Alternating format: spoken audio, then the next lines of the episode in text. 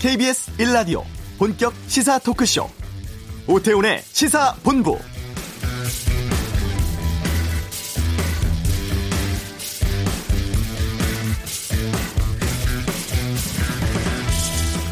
Nice to meet you, Mr. President 첫 만남에서 트럼프 대통령에게 영어로 건넨 김정은 위원장의 인사입니다. 굉장히 좋은 대화를 할 것이고 성공적일 것이다. 위대한 회담이 될 것이라는 트럼프 대통령의 발언에 이어서 우리 발목을 잡는 과거가 있었고 이것이 눈과 귀를 가렸는데 모든 걸 이겨내고 이 자리에 왔다. 쉬운 길은 아니었다는 심경을 드러낸 김정은 위원장.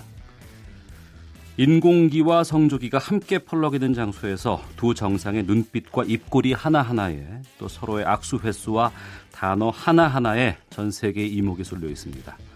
오전에 있었던 35분까지 단독 회담은 매우 성공적이었다는 평가입니다. 지금은 3대3 확대 회담이 진행되고 있고요. 잠시 후 12시 반부터 업무 오찬이 있을 예정이라고 하는데 이후의 일정은 매우 유동적이고 예측이 힘든 상황이긴 합니다. 오태훈의 시사본부 역사적인 북미 정상회담 특집으로 오늘 준비했습니다. 실시간으로 들어오는 정상회담 상황과 함께 싱가포르 현지 연결도 하겠습니다. 전문가 모시고 회담의 내용과 성과, 향후 전개될 한반도 변화 등을 분석하는 시간 갖겠고요. 또 오늘로 공식 선거 운동을 마감하죠. 내일 있을 지방선거에 대해서도 여야 의원과 함께 살펴보는 시간 준비되어 있습니다. 세기의 만남을 실시간으로 전하겠습니다. KBS 1라디오 오태훈의 시사본부 지금 시작합니다. 네, 현안을 둘러싼 여야 국회의원들의 속내를 들어보는 시간 정치화투. 아, 현재 만나고 있는 북미 양 정상 이야기부터 하루 앞으로 다가온 6.13 지방선거까지 오늘 정치화투 특집으로 꾸며집니다. 두 분 모셨습니다. 더불어민주당의 강훈식 의원, 자유한국당의 김현아 의원 두 분 나오셨습니다. 어서 오십시오. 네, 안녕하십니까. 네, 안녕하세요. 예. 먼저 오전에 북미 정상회담 어떻게 보셨는지부터 강원식 의원께서 먼저 네, 저는 소감 좀 말씀해 주세요. 예, 저는 방금 이제 저희 지역구가 아산이라서 예. 선거운동 아침 인사 끝내고 그때부터 이제 올라오면서 차 안에서 봤습니다. 예. 아 개인 그 올라오면서 차 안에서 보면서 저희 민주당 의원들 전체 분위기를 좀 전달하는 의미에서 예. 저희 단톡방에 난리가 났습니다. 다들 감동이고 음. 가슴이 벅차오르고 또 한편으로는 조마조마한 게 왜 없겠습니까? 아마 예. 국민 보- 여러분들도 조마조마하지만 아 이게 정말 어떻게 평화의 새로운 시대로 가는 하나의 큰 길목에 서 있다라는 역사적인 어, 장소다 이런 그런 느낌으로 보셨을 건데요. 그런 거에 비하면 그한 시간 좀 넘, 그러니까 두 시간 정도 됐죠 지금 시작한 지. 예. 두 시간 정도 동안 아주 잘 되고 있는 것 같아서 음. 그리고 특히 아까 우리 어, MC께서도 말씀하셨습니다만 김정은 위원장의 메시지는 굉장히 함축적인 메시지이고 제가 그 일전에 그 대통령과의 1차 정상회담 그 뒤에 만찬 장소에서 나왔던 이야기 중에서도 약간 중복되는 부분들이 있더라고요. 예.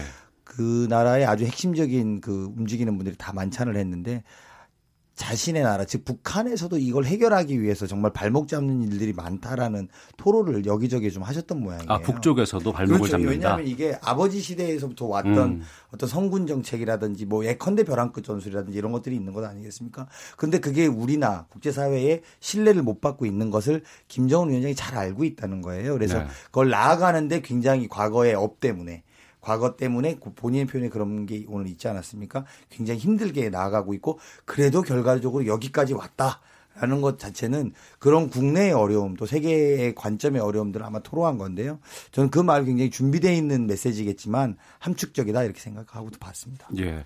모든 국민이 이 성과가 잘 되기를 좀 바라고 있습니다만 또 어, 하필이면 지방선거 전날 이런 이벤트, 커다란 이벤트가 있어서 조금은 좀 조심스러운 마음도 있으실 것 같은데 김연아 의원께서는 어떻게 보셨는지요? 네, 뭐 선거의 유불리를 떠나서 사실은 얼마 한 달 전쯤인가요? 남북 정상회담이 이루어지고 음. 또 지금 어, 북미 회담이 이루어지는 거에 대해서 저는 모든 국민들이 일단 환영하고 또 많은 기대감을 갖고 계신다고 생각됩니다. 그리고 네. 그거는 뭐 선거 유불리를 떠나서 저희 자유, 한국당 안에서도 어, 굉장히 축하하고 환영하는 일이라고 생각이 됩니다. 네.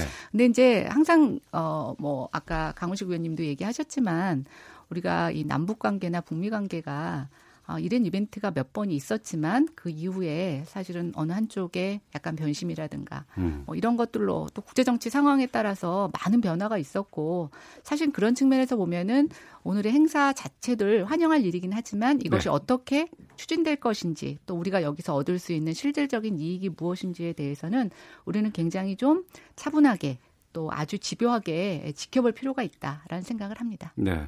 김연아 의원 그 근황을 궁금해 하시는 분들이 많이 계세요. 네. 어, 지난해 1월 박근혜 전 대통령 탄핵 당시에 이제 탈당 논란부터 당원권 정지 중징계도 받으셨고 또 해제도 되셨고 어, 그 당시와 지금 뭐 자유한국당 좀 달라졌다고 보시는지.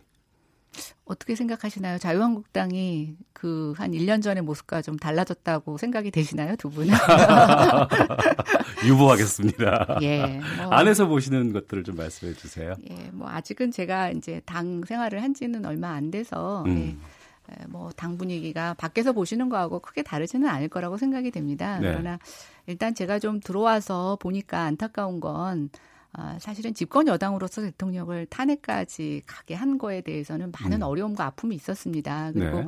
그 이후에도 사실은 이제 건전한 여당의 견제 세력으로서 또 제일 야당으로서 굉장히 할 일이 많은데 지금 제가 보면 저희에 맡겨진 소명보다 아직은 국민들의 신뢰가 많이 회복되지 못한 것이 굉장히 안타깝다는 생각이 들고요. 네. 또 국민들께서 뭐 불편하게 생각하시는 어떤 그런 당의 입장이나 이런 걸 수도 있지만 제가 봤을 때는 정말 아, 여당의 견제 세력으로서 할 말을 하고 있는 부분들도 있는데 이게 말의 진위 여부와 관계없이 국민들에게 아직은 편하게 또 진실된 목소리로 들리지 못하는 부분이 있어서 제가 겪고 있는 가장 큰 어려움은 아, 이게 제일 야당으로서의 마땅한 역할을 아, 특히 국민들에게 좀 설득력 있는 역할을 하지 못하고 있는 지금의 상황이 좀 가장 안타깝다고 생각이 되고요. 네. 뭐 개인의 어떤 그 당에서의 생활이나 이런 것들은 뭐 별로 중요하지 않은 거라고 아니 생각이 제가 됩니다. 제가 좀 잘 아는데요. 예, 강원식 잠깐 의원님.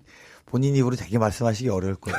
제가 왜 그러냐? 제가 같이 국토인데 네. 저는 이렇게 제가 뭐 그 야당 의원님들을 제가 칭찬할 일 별로 없습니다만 김연아 의원님 같은 분들이 한국당의 중심이 되면 음. 한국당 괜찮아질 겁니다. 어. 보수가 좀 건전해지고 예. 또 지금 우리가 실망하고 있는 보수 세력의 모습과는 다른 새로운 실력이 있고 또 보수가 원래 가지고 있는 그런 안정감이라든지 이런 장점들을 아주 많이 갖고 있습니다. 그런 면에서 보면 아마 본인이 말하기는 어려울 텐데 아직 당에선 편안한 상태는 아닐 거예요. 예, 예. 탈당하고 들어왔고 또 그게 또 어쨌든 아, 본인이 이제 몸살을 앓고 있고 정치인으로서 힘듦을 하고 있는데요. 저는 개인적으로 응원하고요.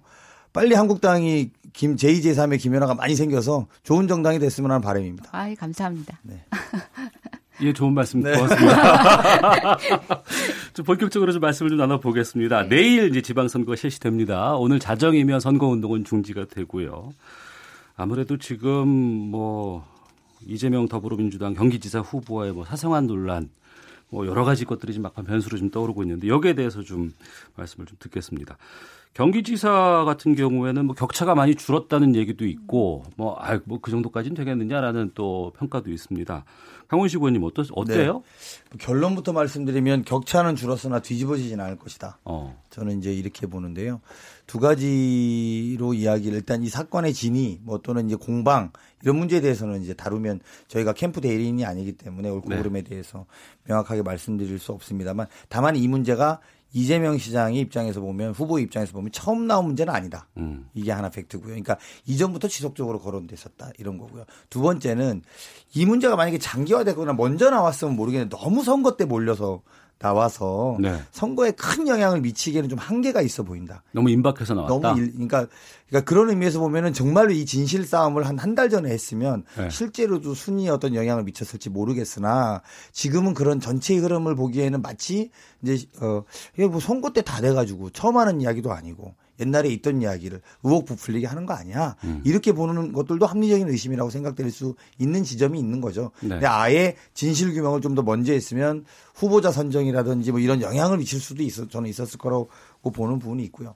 이것과 별도로 그렇다고 해서 그러면 김영환 후보 이 문제 제기를 하는 김영환 후보가 뜨고 있느냐 네. 아니면 남경필 후보가 더 대안으로 자리 잡고 있느냐 이건 또 또 다른 문제라는 거예요. 음. 제가 볼 때는 그래서 그래서 전체적인 의미로 보면 어 이재명 후보가 당선되는 것은 저는 뭐 어렵진 않을 거라고 보지만 다만 원래 한 두 배 가까이 났던 여론조사의 격차가 줄, 줄지는 않을까. 그리고 여성 유권자들은 마음을 접은 사람들도 많다라는 게 여론조사 전문가들의 의견이더라고요. 그러니까 그런 것도 저는 충분히 가능하다고 봅니다. 그래서 격차는 많이 줄어들지만 순위는 바뀌지 않을 것이다. 판세를 뒤집기엔 좀 역부족이 아닐까라고 전망하시는데 어떻게 보세요, 김현애 의원께서는? 예, 뭐 선거의 결과야 아, 마지막까지 가봐야 아는 거니까 뭐 저는 그것을 내단하기보다는 일단 요번에 이재명 후보와 관련돼서는 저는 두 가지를 좀 짚고 싶은데요. 첫 네. 번째는 어젠가요? 어, 추미애 더불어민주당 당 대표가 지금 이재명 후보와 거론되는 것들이 쓸데없는 일이다. 음. 뭐 능력으로 뽑아야 된다라고 얘기를 하셨는데 네. 저는 여성 당 대표로서 또 지금의 상황에 대해서 그거를 쓸데없다라는 표현을 쓰신 건 굉장히 부적절하다고 생각이 되고요. 예. 어쨌든 뭐 저희가 저희 후보나 뭐 바른미래당의 후보나 이런 것들이 이런 것을 크게 대세 삼아서 뭐 바뀌지 못하고 있는 것은 아쉽지만 음.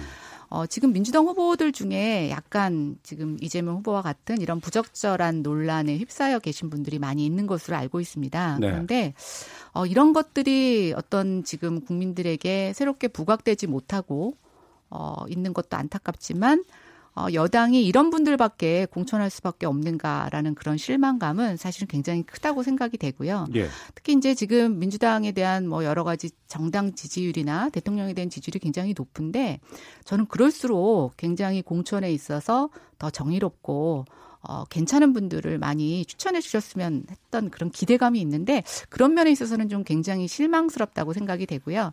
어, 이재명 후보가 뭐 지금 민주당에서는 당선이 굉장히 유력하신 것처럼 얘기하지만 저는 이번 이 사건을 계기로 해서 분명히 저는 앞으로의 후보라든가 도지사에 대한 윤리적 기준 또 우리가 후보 자질 검증에 대해서 새로운 기준이 세워졌다라고 생각이 되고 저는 이것은 이기시더라도 이기는 선거가 아니다라고 생각이 되고 네. 또 선거 결과는 마지막까지 알 수 없다 이렇게 말씀드리고 싶습니다. 전반적으로 경기도에서 투표하시는 분들이 선거를 뭐 즐거운 마음으로 가는 그런 분위기는 아닌 것 같아요. 예, 이건 또 정치권에 계신 분들의 책임인 것 같고, 아 그렇습니다. 또 이후에도 또 여러 가지 상황들이 좀 전개가 되지 않을까 싶은데요. 아, 지금 오태훈의 시사본부 정치화투 특집 함께 하고 계시는데. 어, 이 시각 교통 상황 듣고 계속해서 말씀을 이어가도록 하겠습니다. 교통정보센터의 윤여은 리포터입니다. 네, 고속도로 곳곳에 돌발 상황이 자리 잡고 있습니다. 당진 대전고속도로 유성 쪽 공주 부근 2차로에서 장애물 처리 중이고요. 광주 원주 고속도로 원주 쪽은 대신에서 대신터널 사이 2차로에 고장난 차가 있어 주의가 필요해 보입니다. 서해안 고속도로 목포 쪽 서병택 부근에서도 사고 처리 중이라 2km 정체고요. 제2중부고속도로 하남 쪽도 하번천 터널 부근 1차로에서 화물차 관련 사고를 처리하고 있어서 2km 구간에서 정체 극심합니다. 중부고속도로 하남 쪽 소통 원활하니까요. 아직 마장분기점 지나지 않으셨다면 중부고속도로 이용하시는 것도 좋겠습니다. 중부내륙고속도로 창원 쪽은 장현 터널에서 문경 세제 터널 쪽으로 작업 중이라 괴산 일대 3km가량 밀 리고요. 청주 영덕고속도로 영덕 쪽 문희 부근 2km 정체 역시 작업을 하고 있어서입니다. KBS 교통정보센터였습니다.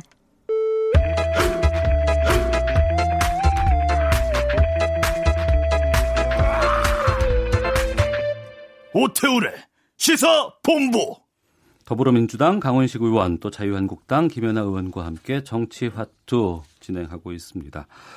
홍준표 대표가 이제 TK의 정치 1번지로 불리는 대구 서문시장을 깜짝 방문을 했고 어, 이전에 지난 5일과 10일 서문시장 방문 계획을 연달아 취소한 바가 있는 상황인데 이번에 또 큰절도 좀 많이 하시고 좀 그런 것 같아요. 김연아 의원께서 먼저 좀 말씀을 해주신 것 같아요. 그 이번에는 그 현장에 있는 후보보다도 당 대표에 대한 궁금증들 뭐 여러 가지 여론몰이들도 많이 있고 얘기도 많이 되는데 가까이에서 이제 홍준표 대표 많이 보셨을 것 같아요. 선거 앞두고도 그렇고 어떻게 보셨는지. 네, 근데 저 가까이서 홍준표 대표를 뵌 적이 없습니다. 아 그래요? 네, 대표님이 워낙 바쁘셔서 그러신지 네. 여기서도 거리 두고 제가 가시는 뭐- 건 아닌가? 아니요, 거리 두는 게 아니라 대표를 디스하시는 거야 지금. 아니요, 전, 전 진심이고요. 예, 예, 예. 당 대표에 대한 평가는 여러 가지가 있을 수 있다고 생각이 됩니다. 네. 뭐 단순하게 자당 의원으로서 당 대표를 보는 시각도 있을 수가 있고 음. 또뭐 제가 후배 의원이고 예, 정치 선배로서 볼 수도 있는데 일단 제가 아는 게 없어서 여기서는 뭐라고 말씀드릴 수가 없을 것 같고요. 어, 뭐 이제 모든 정치에서 사실은 당대표라든가 좀 이렇게 국민으로부터 인기몰이를 할 수 있는 인물이 선거에 가서 도움을 주거나 뭐 이렇게 했던 것들은 역사적으로 있었고 또 뭐 당대표가 그런 역할을 할 수 있다면 어느 지역에 가서 큰절 아니라 뭐 더한 것도 했었던 것 같아요. 예. 근데 이제 지금의 분위기가 사실은 굉장히 자유한국당에 있어서 그렇게 녹록한 분위기는 아닌 것 같습니다. 그래서 예. 뭐 저는 그런 의미에서 홍 대표가 여러 가지로 지역에 가서 뭐 노력을 하시는 거는 뭐 당대표로서 음. 당연히 하실 수 있는 일이라고 생각합니다. 예. 지금 잠시만요. 지금 그 싱가포르 현지에서 지금 연락이 들어오고 있는데 어 11시 35분부터 계속된 그 북미 확대 정상회담이 지금 막 끝난 지금 상황인 것 같아요. 잠시 들어보고 갈까요? 예, 그러면 저 1TV 수중계 연결을 해서 현장 상황 잠깐 듣고 하면서 가겠습니다. 같이 예. 업무와 관련된 그러니까 양측이 협상과 관련된 그런 얘기들이 더 나올 것으로 보입니다. 예, 오찬 시간이 한시간으로 잡혀 있는 거죠. 1시간 정도 예정이 돼 있습니다. 그래서 12시 반부터 1시 반까지로 예정이 돼 있습니다. 예, 한시 반 그리고 그 이후의 일정이 1시 반 이후에는 잠시 휴식 시간을 갖게 되고요. 어, 2시쯤에 양측이 공동 성명 성명에 서명을 하는 그런 행사가 예정이 돼 있습니다. 예, 예정대로 예, 오전 10시부터 네, 두 회담- 정상이 만났고 단독 회담을 35분 정도 진행을 했습니다. 그래서 곧바로 이어서 아, 북미 간의 3대3 확대 정상회담이 있었고 조금 전에 확대 정상회담을 마치고 이제 오찬을 하러 어, 업무 오찬을 하러 지금 현 오찬장으로 이동하는 상황이라고 하는데요. 계속해서 실시간으로 들어오는 내용들 여러분께 전해 드리도록 하겠습니다. 두 분께서도 저쪽에 상당히 관심 많지만 또 이제 내부적인 네. 것들이 워낙 또 중요한 시점이기 때문에요. 어, 앞서 김연아 의원께서 네, 제가 말씀을 좀 드릴까요? 예, 강훈식 의원께서 충남 아산의 강훈식입니다. 예, 계속 말씀해 주세요. 그, 제 여의도의 중요한 격언 중에 이런 말이 있습니다. 정치인은 말을 보지 말고 발을 봐라. 어, 되게 중요한. 제가 이제 기자 정치부 기자분들한테 대변인 하면서도 그런 말을 해주는데요.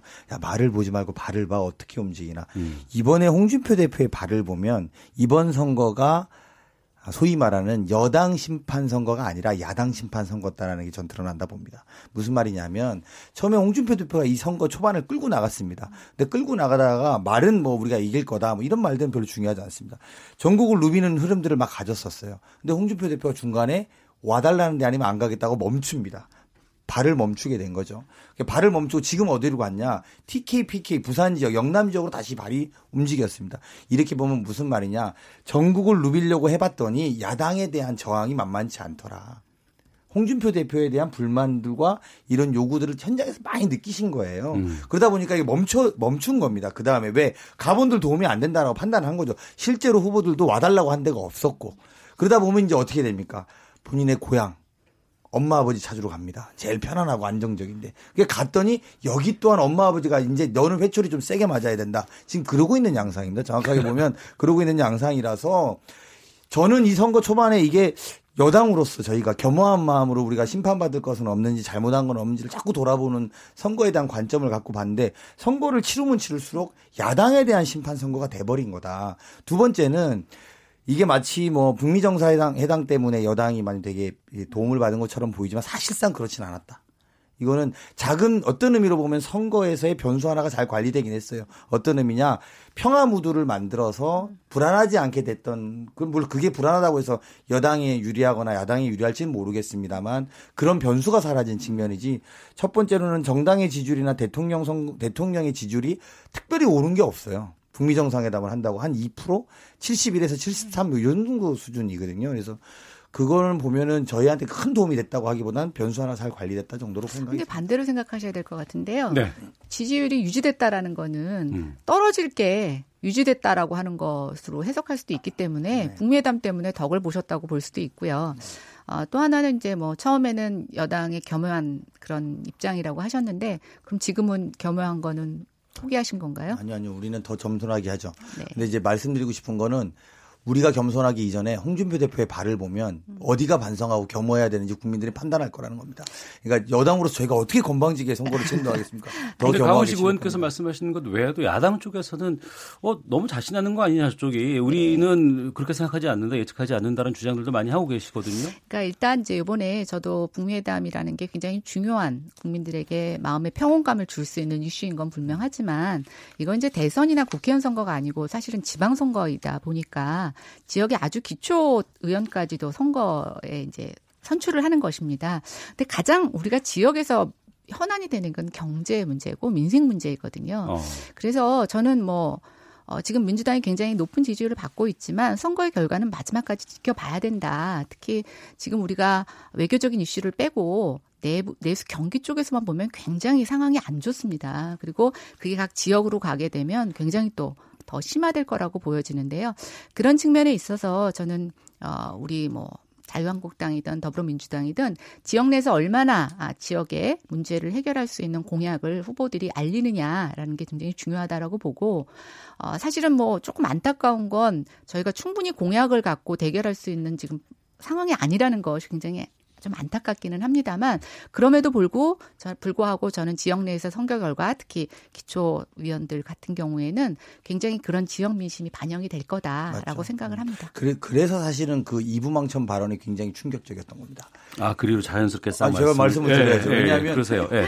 어, 야당이 어떤 시각을 가지고 국민들을 바라보는지 장적으로 드러났던 부분이. 그러니까 마- 아까 말씀드린 것처럼 여당이 이러저러한 스캔들로 후보들이 적절하냐 그렇지 않냐 이런 쟁점들이 반- 있는 반면에 국민들이 볼 때 야당을 심판해야겠다고 생각하고 있는 이 시점에 아, 이혼하면 부천으로 가고 망하면 인천으로 간다라는 집권당 집권 제1야당의 대변인의 아, 생중계 TV 토론에서 그런 발언을 들으니까 아 니네가 우리를 그렇게 생각하고 있었구나 라는 부분에 굉장히 절망으로 하고 이게 약간 분노 게이지가 올라간 거라고 저는 보거든요. 이제 그런데 사실은 뭐 정태욱 의원님은 이제 다른 지역의 의원이시고요. 이게 이제 유세 지원을 하러 가셨다가 이제 그렇게 된 건데 저는 그것도 좀 구분해 주셨으면 좋겠는 게 인천 같은 경우 이제 현직 시장이 지금 후보로 다시 나오셔서 하고 계시잖아요. 그러면 유정보 후보죠. 예, 그렇죠. 네. 그러면 사실은 어, 시민들께서 지난 시정 간의 여러 가지 성과라든가 이런 것들을 보고 판단해 주시면 좋을 것 같다는 생각이 들고요. 물론 정태욱 의원의 발언이 저도 굉장히 부끄럽고 또 해당 지역 주민들에게 너무 죄송하다는 말씀 드리지만 그래도 좀 현실적으로 봤을 때 그것 자체가 지금 인천에서 뛰고 있는 후보들의 어떤 공약이나 이런 것들을 좀 흐리지는 않았으면 좋겠다. 음. 다시 한번 정태욱 의원 발언에 대해서는 저도 깊은 사과를 드립니다. 원래 지방선거가 이제 정권에 대한 심판의 기준이 되는 선거이기도 했었고요. 그렇죠. 그런데 이번에는 그런 영향은 좀 덜한 것 같기도 하고 또, 또 역으로 본다 그러면은 지금 정책 선거보다는 네거티브 선거가 상당히 좀 많이 지금 뭐 팽배해 있다라는 지적도 많이 나오고 있습니다. 사전 투표율 8일, 9일 이틀간 실시해서 20.1% 정도 나왔는데요.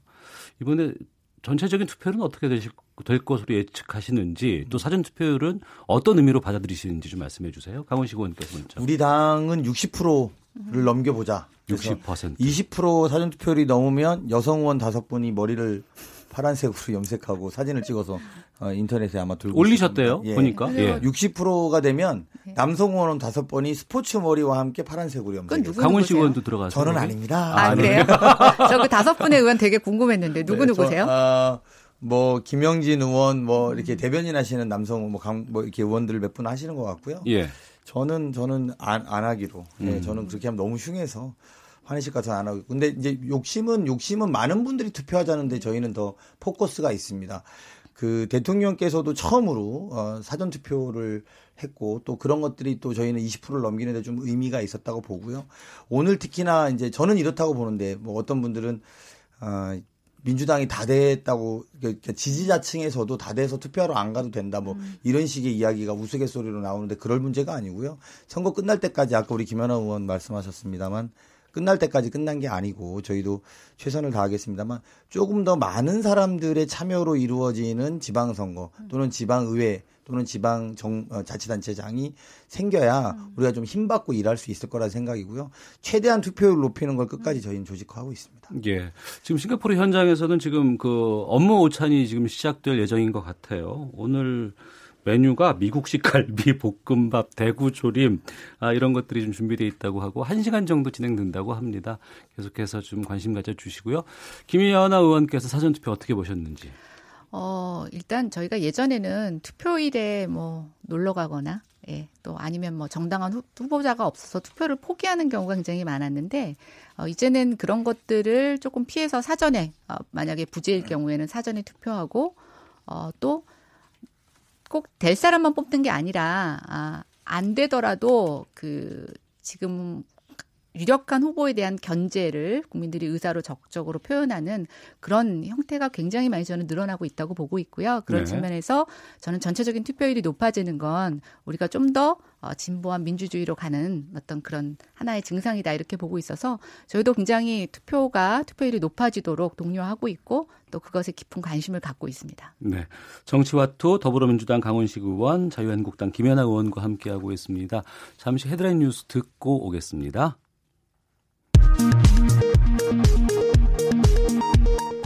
북미 정상은 오늘 오전 싱가포르 센토사 섬 카펠라 호텔에서 35분 동안의 단독 회담에 이어 양측 참모진들이 배석한 확대 회담을 진행했습니다.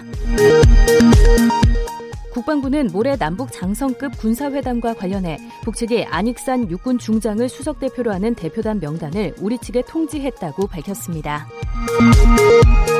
마이크 폼페이오 미국 국무장관이 싱가포르 북미 정상회담 개최 직후인 내일부터 이틀간 방안에 향후 비핵화 공조 방안을 협의한다고 외교부가 밝혔습니다. 6.13 지방선거가 하루 앞으로 다가온 가운데 각 당 지도부는 선거운동 마지막 날인 오늘 전략 지역을 돌며 막판 총력 유세를 벌입니다. 각 정당 및 출마 후보자들의 선거운동은 오늘 자정까지 마무리돼야 합니다. 지금까지 헤드라인 뉴스 조진주였습니다.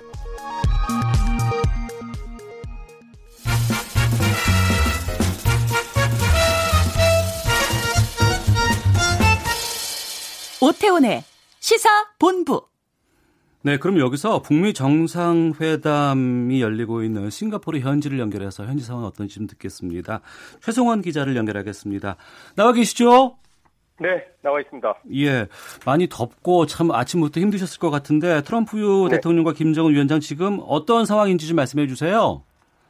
네, 우선 그 방금 들어온 소식을 먼저 좀 말씀을 드려야 될 것 같습니다. 예. 일단 오늘 북미 정상회담에서 1시 45분부터 2시 사이에 공동 성명문 서명식이 있고요. 어. 그리고 오찬을 하고 나서 공동 성명문 서명식을 하고 김정은 위원장이 오후 3시쯤 이 출국을 한다는 그런 얘기가 들어와 있습니다. 예. 먼저 이 소식 먼저 말씀을 드리고요. 현재 진행 상황 좀 전해드리겠습니다. 이 트럼프 미국 대통령과 김정은 북한 위원장 간의 첫 만남이 오늘 이루어졌고요. 단독 회담에 이어 확대 회담도 진행을 했습니다. 그리고 지금은 약 10분 전부터 업무 오찬에 일단 들어가 있는 상태입니다. 호텔 측이 아까 그 오태훈 앵커께서 말씀하신 대로 어, 미국식 갈비 그리고 돼지고기와 볶음밥, 대구조림 등이 메인 메뉴로 올라왔고 그리고 디저트로는 다크 초콜릿과 하겐다즈 바닐라 아이스크림 이런 것들이 제공이 됐습니다. 앞서서 그리고 단독 회담은 현지 시간으로 9시 15분부터 약 35분 동안 진행이 됐고요. 예. 예상보다는 좀 짧았습니다. 이어서 두 정상이 함께 이게 웃으면서 확대 회담장으로 이동하는 모습이 잠깐 공개가 돼서 단독 회담 결과가 굉장히 긍정적이다 이런 것을 짐작해 했습니다. 이에 앞서 트럼프 대통령은 현지 시간 오전 9시 20분에 김 위원장은 10분 뒤인 9시 30분에 센토사 섬에 있는 카펠라 호텔에 잇따라 도착을 했습니다. 이 미국 성조기와 인공기가 나란히 배치된 이 회담장 입구 양쪽에서 나온 두 정상이 한 10초 동안 악수를 나눴고요. 간단한 담소를 나눴습니다. 두 정상은 모두 활짝 웃는 모습이었고요. 이 트럼프 대통령은 김 위원장의 팔을 툭툭 치는 등 이 특유의 친근한 제스처를 취하기도 했고 김 위원장은 검은색 이민복 차림으로 들어왔는데 왼쪽 팔에 서류 가방을 끼고 오른손으로는 뿔테 안경을 든 채로 이 회담장에 입장을 했습니다. 네. 오전에 있었던 확, 어, 단독 회담 그리고 이어진 확대 회담 어떻게 진행됐는지도 좀 말씀해 주시죠. 네, 이 트럼프 대통령과 김정은 위원장이 정상회담 전에 잠깐 동안 기자회견을 열고 오늘 회담에 임하는 소식을 소, 이 소감을 기자들에게 밝혔는데요.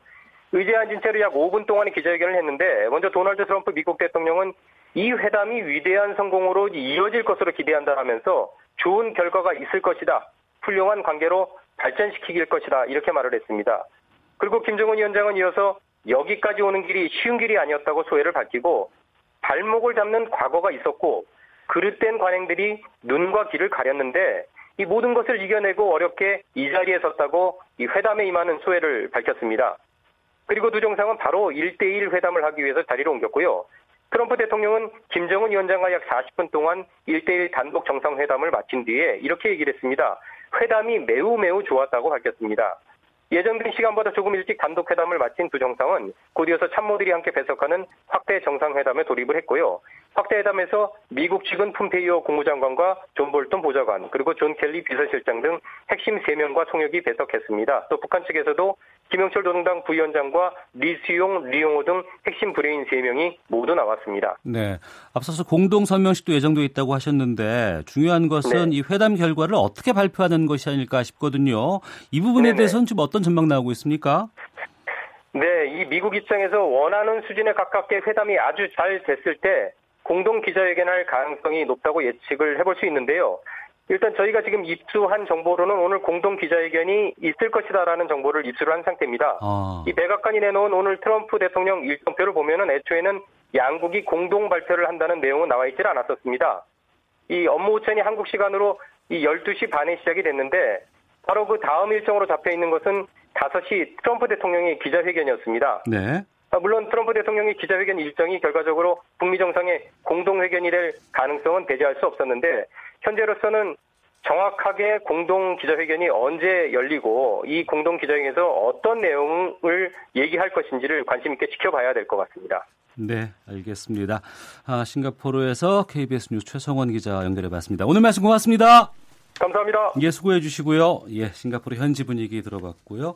지금 상황으로는 어, 우리가 예상했던 것만큼은 좀 잘 좋은 결과가 좀 진행되고 있고 또 기자회견까지도 지금 예측을 하는 상황이기 때문에 좀 의미 있는 결과가 나오지 않을까 싶은데요. 이게 두 가지로 보는 거잖아요. 이번에 한 북미 정상회담 첫 번째는 일단 만나면 기본은 한다. 음. 두 번째는 이게 잘 됐다 안 됐다. 그러니까 기본이 아니라 좀 잘 됐다 안 됐다는 기준이 공동 성명을 하느냐 안 하냐인데 예. 예. 그걸 끝까지 지금 말 안 했다가 지금 막 이제 방금 우리 리포터의 이야기로는 한다는 거니까요. 그렇다면 음.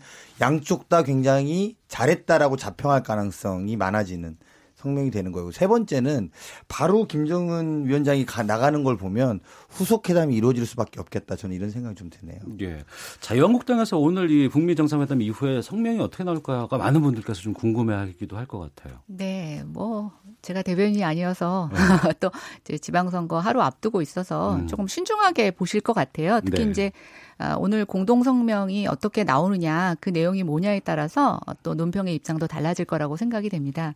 이제 저는 음 지금까지 보여진 모습은 굉장히 환영할 만한 일이고 또 긍정적인 결과를 예측할 수 있는데 사실은 이 북미의 문제나 남북의 문제나 단순히 외교의 문제가 아니라 우리로서는 생존의 문제이고 또 안전의 문제이고 또 지속 가능한 서로의 발전을 도모하기 위해서는 많은 노력이 수반되는 일입니다. 그래서 사실은 오늘 선언문에 뭐 CBID 표현이라든가 또는 뭐 핵무기 조기 반출이라든가 단순히 또 공동 선언을 했다고 해서 우리가 그냥 낙관할 문제는 아니라고 생각이 되고요. 저는 특히 이 문제에 있어서는 돌다리도 두들면서 건너라라는 그 옛말을 우리가 조금 귀담아 들을 필요가 있는데 특히 그것이 지금의 어떤 야당이 가장 할 수 있는 견제의 역할이라고 생각이 됩니다. 그래서 어 저는 어, 지금보다는 좀 더 우리가 아, 전위적으로 남북 회담에 대해서 어, 적극적으로 개입하고 의견 개진할 필요가 있는데 그 중에서도 우리가 잊지 말아야 되는 것은 굉장히 신중한 입장 또 그것이 지속 가능하게 유지될 수 있을 때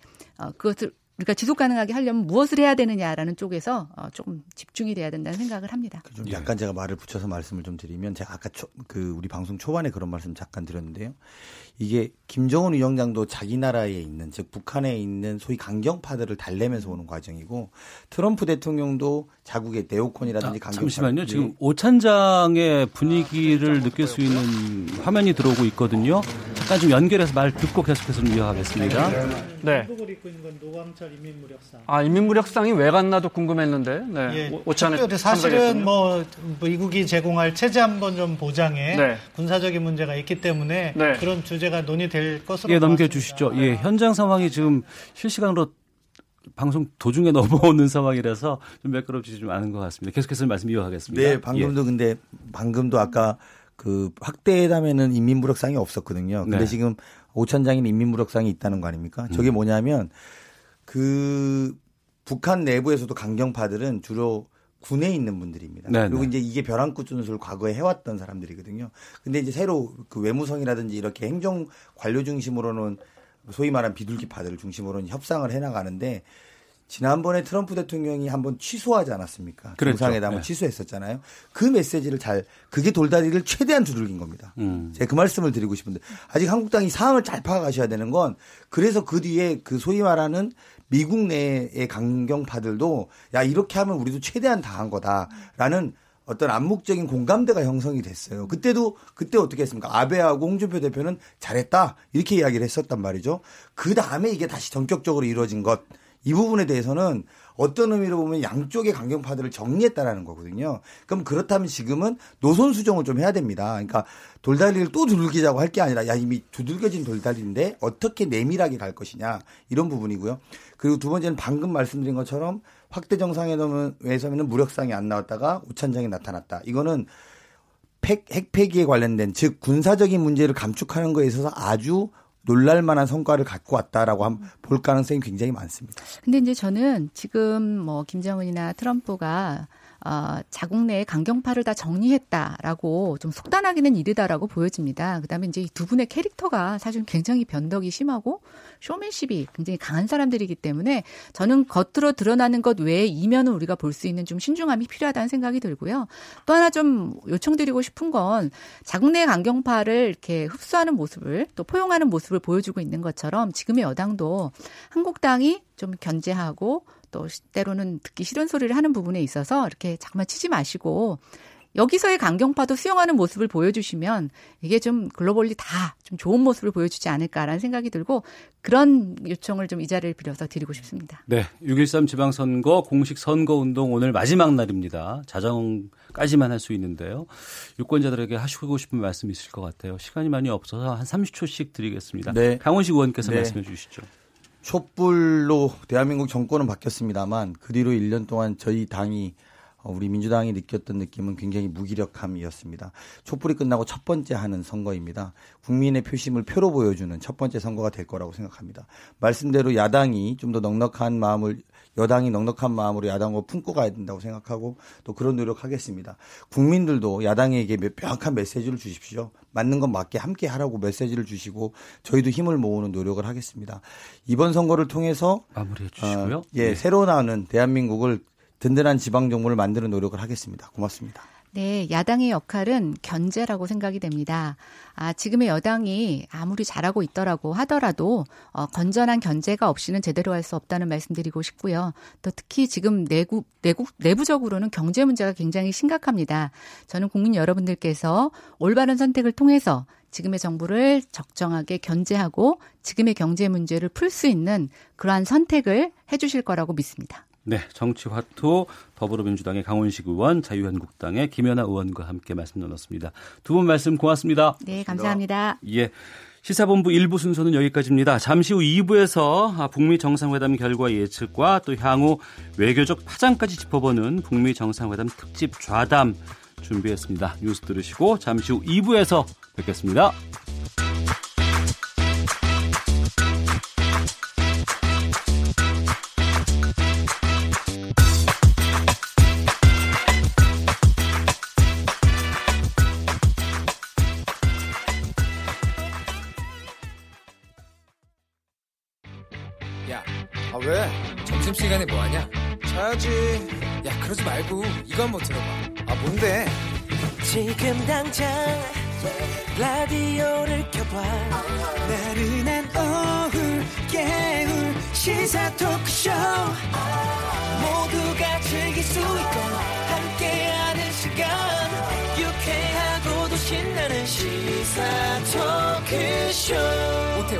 시사본부. 네, 역사적인 날입니다. 70여 년간 적대적이었던 북미 정상이 최초로 만났고 오전에 만족스러운 두 차례 회담을 했고 지금은 업무 오찬 중에 있습니다. 이번 세계 만남이 앞으로 전 세계와 한반도 정세 어떤 파장을 몰고 올지에 대해서 많은 분들이 기대가 많습니다. 특별한 날에 특별한 두 분 모셨습니다. 전 통일부 차관이시죠. 이관세 경남대 극동문제연구소장 나오셨습니다. 어서 오십시오. 안녕하세요. 예. 그리고 우석대학교 전현준 초빙 교수 자리하셨습니다. 어서 오십시오. 안녕하세요. 예, 그리고 저희 시사본부에서 방금 뉴스를 맡고 있는 KBS 보도 김기화 기자 나오셨는데요. 실시간으로 도는 속보 있으시면 계속해서 바, 말씀 중간중간에 좀 전해주세요. 알겠습니다. 예, 부탁드리겠습니다. 네. 자, 북미 정상의 오전 만남 어, 여러 가지 관심들을 끌고 있습니다. 또 여러 언론들이 시시각각으로 좀 보도를 하고 있고요.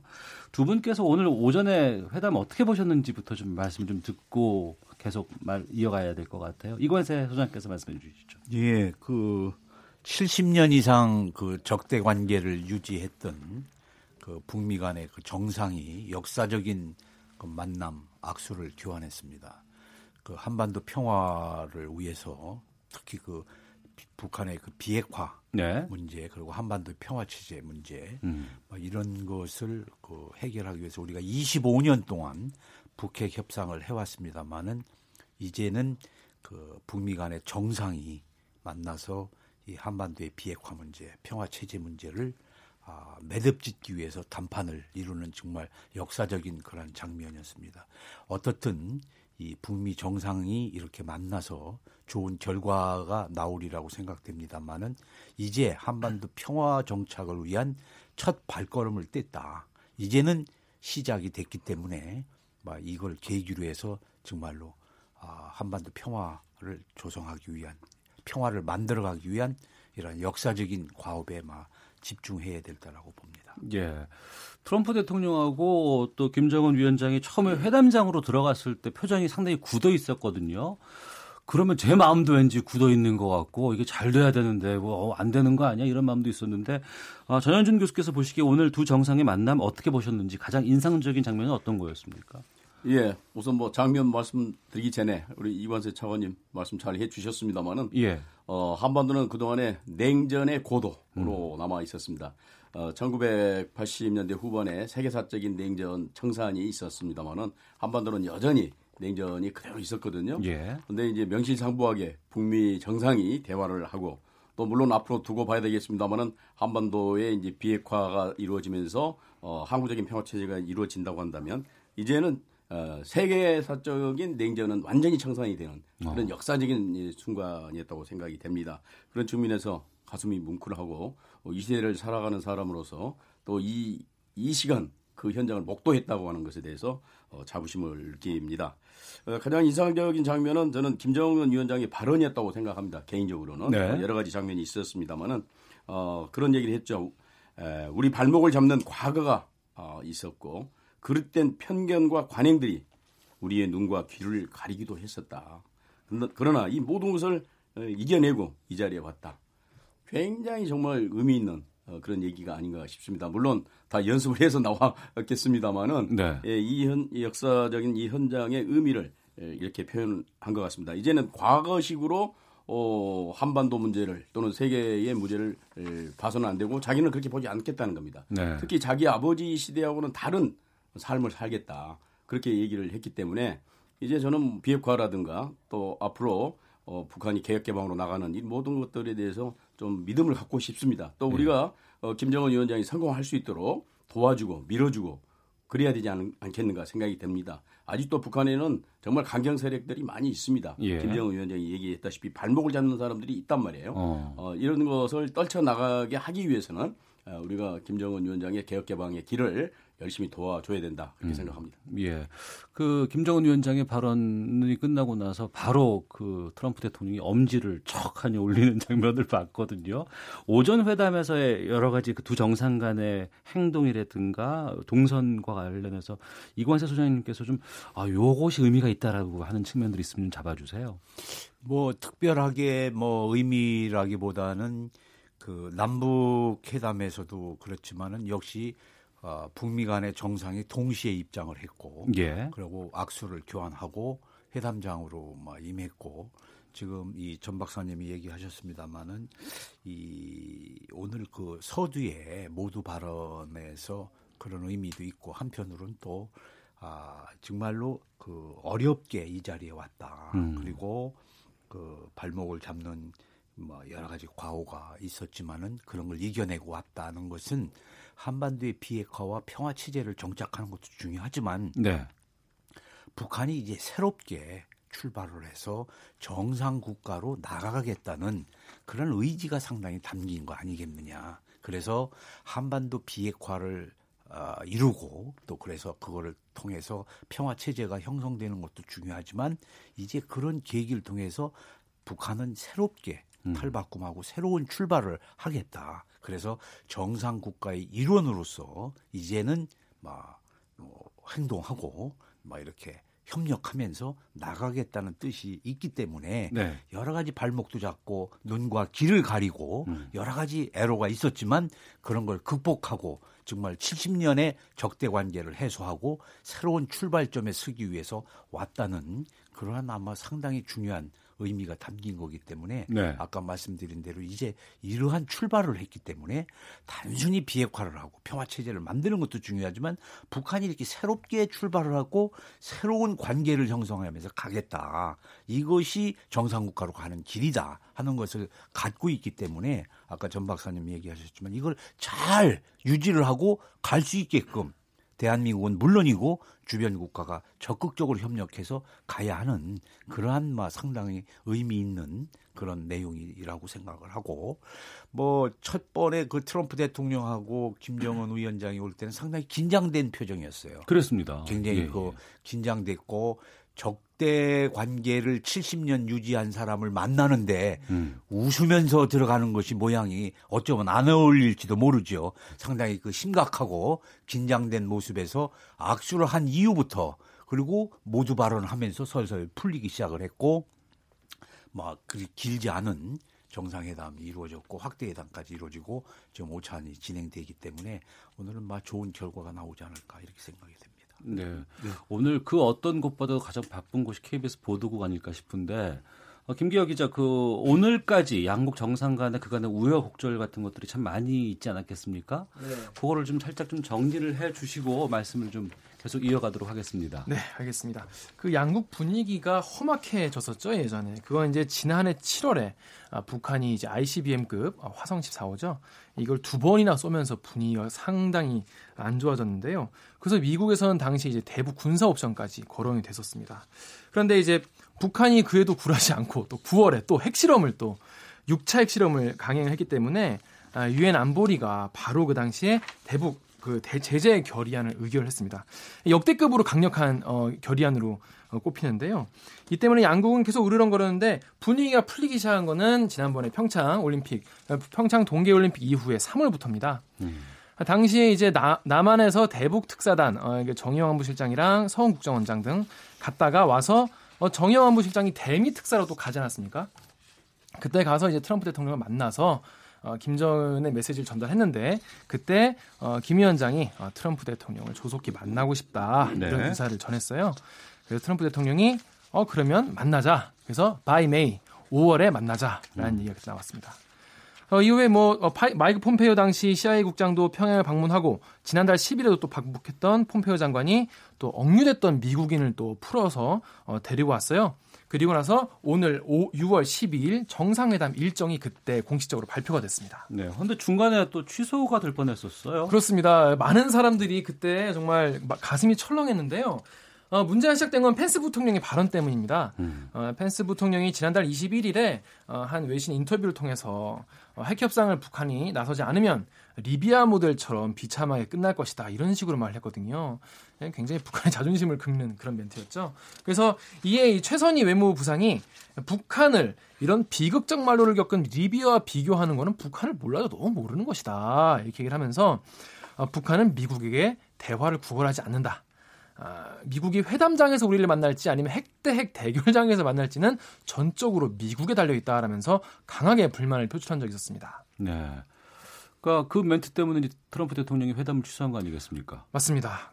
취소한다. 하지만 언제든지 전화해라, 네. 어, 편지 보내라 이런 음. 식으로 음. 공개 서한을 보냈죠. 이에 김계관 북한 외무상 1부장이 바로 어, 김정은 위원장의 그 뜻을 받아가지고 대화 의사를 다시 밝, 밝혔고요. 아, 지난 21일에 트럼프 대통령이 김정은 위원장의 친서를 받은 다음에 또 마음이 풀려가지고 오늘 어, 싱가포르 회담을 다시 공식화한 겁니다. 네.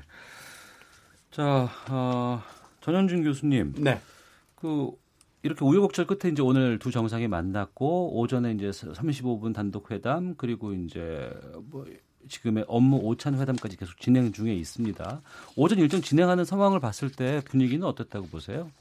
네, 분위기는 매우 좋았다고 생각이 됩니다. 예. 어, 트럼프 대통령이 얘기했다시피 1분 내에 자기는 어, 자기가 가지고 있는 감, 촉으로 이게 상대방이 진정성이 있나 없나를 안다는 거 아니겠습니까? 음. 그럼 뭐 진정성이 없으면 박차고 나가겠다고 그렇게 얘기를 했었는데 좀 과한 표현이기는 했었습니다만은 아마 트럼프 대통령 입장에서도 어, 김, 김정은 위원장이 진정성을 가지고 나왔다 하는 걸 네. 확인했지 않나. 그래서 뭐든지 지금 어, 잘 된다는 겁니다. 지금 트럼프 대통령의 음. 그 반응이라고 하는 것은 어, 잘 됐다. 어, 기대가 된다. 뭐 이렇게 에, 좋은 얘기를 하고 있고 또 김정은 위원장 입장에서도 보면 굉장히 그 어, 밝은 웃음을 펴고 있고 어제 저녁에는 또 어, 심야에 어떻게 보면 늦은 밤에 예, 예 밖에 관광도 예, 하고 왔어요. 관광도 예, 하고 예. 마리나 베이 샌지라고 그 호텔도 가고 그런 것을 봤을 때 어제 실무 회담을 통해서 거의 중요한 건 다 합의가 어, 됐지 않나 그렇게 생각이 됩니다. 어. 예, 그렇기 때문에 예, 물론 이제 앞으로 성명이 나온다 보니까 두고 봐야 되겠습니다만은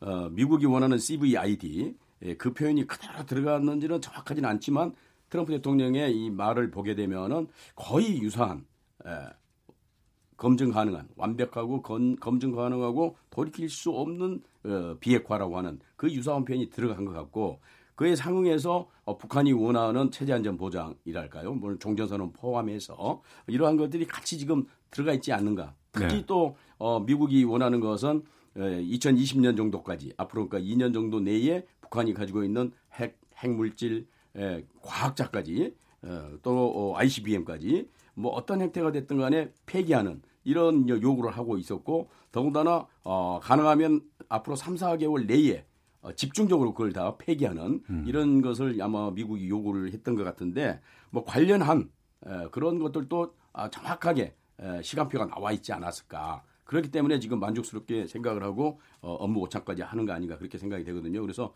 뭐 지나친 낙관인지는 모르겠습니다만은 너무 지금 잘 되고 있는 거 아닌가 생각보다는 또잘 네. 되리라고 생각은 했지만 이렇게까지 잘 될 수 없을 정도로 잘 되고 있지 않나 그렇게 생각합니다. 예.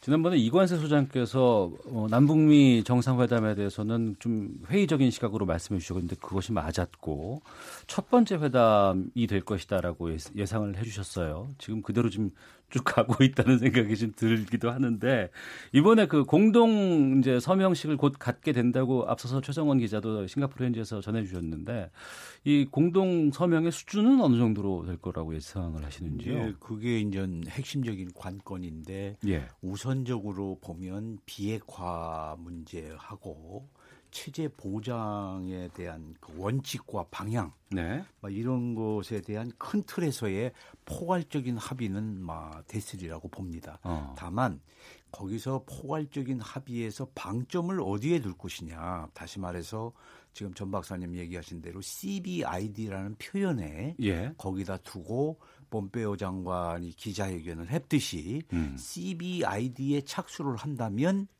그 과거에 보지 못했던 체제 보장 조치를 획기적으로 하겠다. 네. 이런 얘기를 어제 기자회견 때 했어요, 저녁에. 음. 그래서 과연 그것이 어느 수준에서 어떻게 표현이 됐을까 하는 문제 하나 하고, 그 다음에는 과거에 우리가 제네바 합의라든가 9.19 공동성명이라든가 뭐 많은 그 비핵화에 대한 그 합의가 있었지만 이 타임라인이 없었어요. 시간표가 없었습니다. 예, 그렇네요. 사실은요. 예. 언제까지 어떻게 한다는 것이. 어. 그래서 미국에서는 시간을 명기하려고 아마 했을 텐데 과연 이 시간표가 들어갔을까? 음. 또두 번째는 그 시간표에 따른 단계적인 이행 조치로서의 목록들이 비핵화에 대한 목록, 추진 단계별로 또 거기에 상응한 체제 보장 조치의 목록이 과연 적기가 됐을까?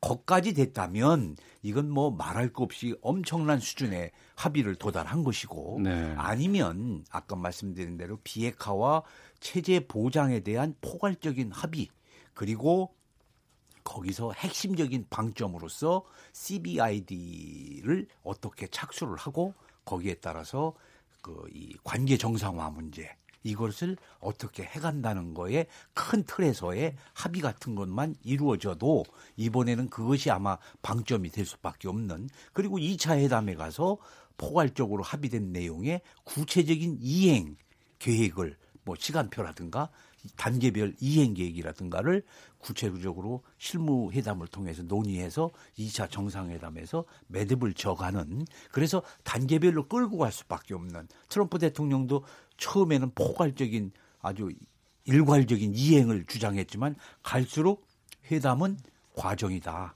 그리고 과정의 시작이다. 예. 이번 회담은 그리고 내가 언제 한 번의 회담으로 끝난다고 했냐. 음. 두 번, 세 번 있을 수 있다. 이것은 역시 한 번에 끝날 수가 없는 문제이기 때문에 이런 측면에서 과연 어느 수준까지 예. 오늘 발표 내용이 담겼을까가 주목이 되는 거고 두 번째 공동 성명의 문제는 이 미북 간에 완벽하게 목적을 달성하고 협상의 목표가 완성이 됐다면 공동 발표도 가능할 것이고 조금의 그 서로의 그 목표가 미진해서 차이가 있다면 각자 발표도 될 것이고 과연 공동 발표가 될 것인지 뭐 내용은 같겠지만 그런 측면에서 형식이 또 내용을 지배하는 면이 있으니까 알겠습니다. 그런 것이 어떻게 될런지는 뭐 5시 전후로 해서 발표가 있다니까 좀 지켜볼 문제입니다. 지금 그 싱가포르 현지에서는 그 업무 오찬 회담 중일 텐데요.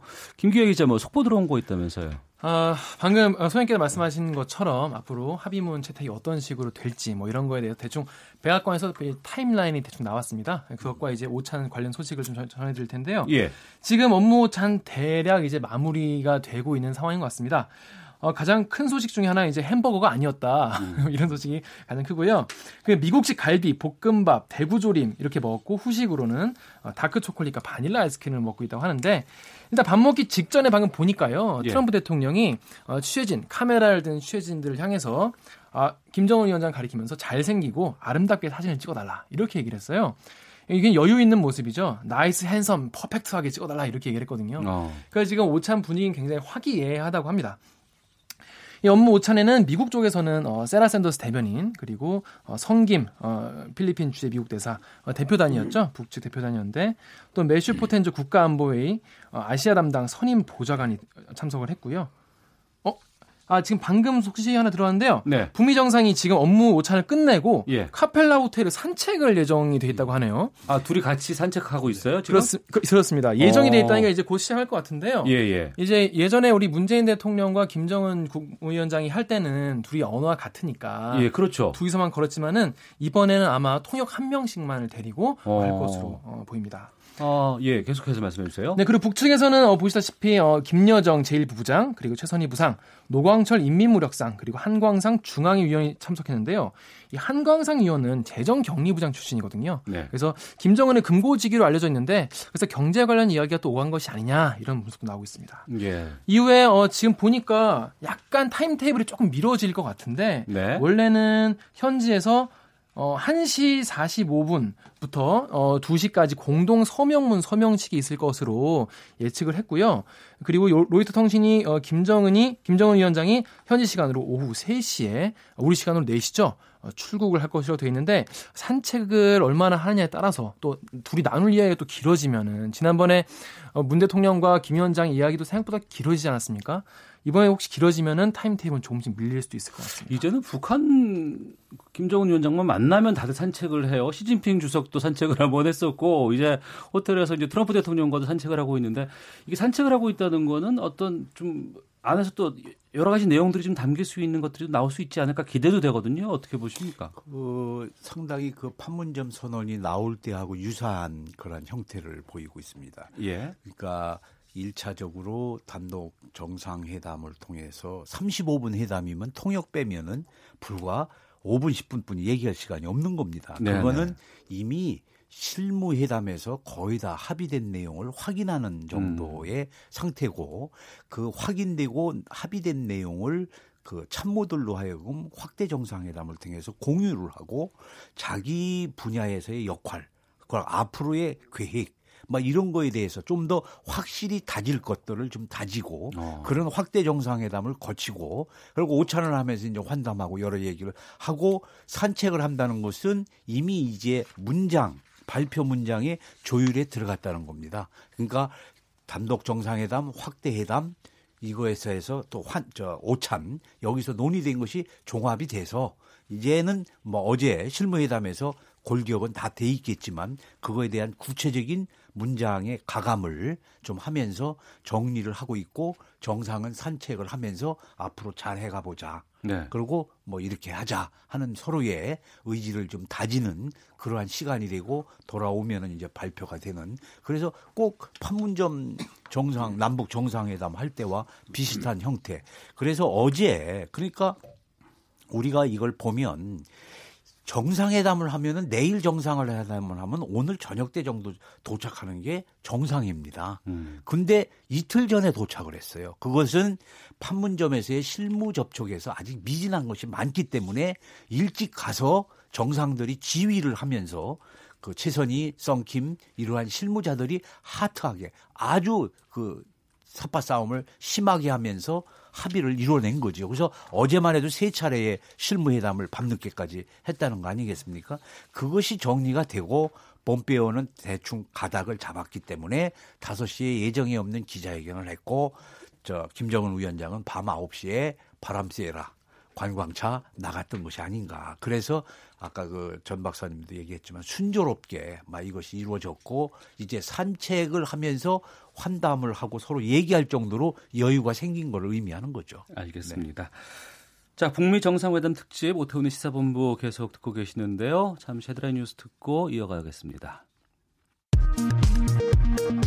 휘발유 가격이 최근 두 달 사이 처음 떨어진 것으로 조사됐습니다.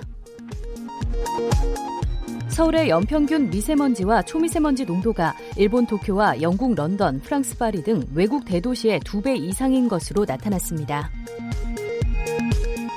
검찰이 채용비리 의혹을 받고 있는 신한은행의 본사 등을 압수수색했습니다. 기관 고장과 침수로 동해안에서 표류하던 북한 소형 어선과 선원들이 우리 해경에 구조됐습니다. 용산 상가 건물 붕괴 사고의 후속 대책으로 서울시가 오래된 재개발 재정비 구역의 건축물들을 전수조사합니다. 정부가 화장 문화를 장려하기 위해 매장이나 봉안 기간이 끝난 무연고 시신도 화장할 수 있도록 관련 시행령을 개정합니다. 지금까지 헤드라인 뉴스 조진주였습니다. 이어서 기상청의 송소진 씨입니다.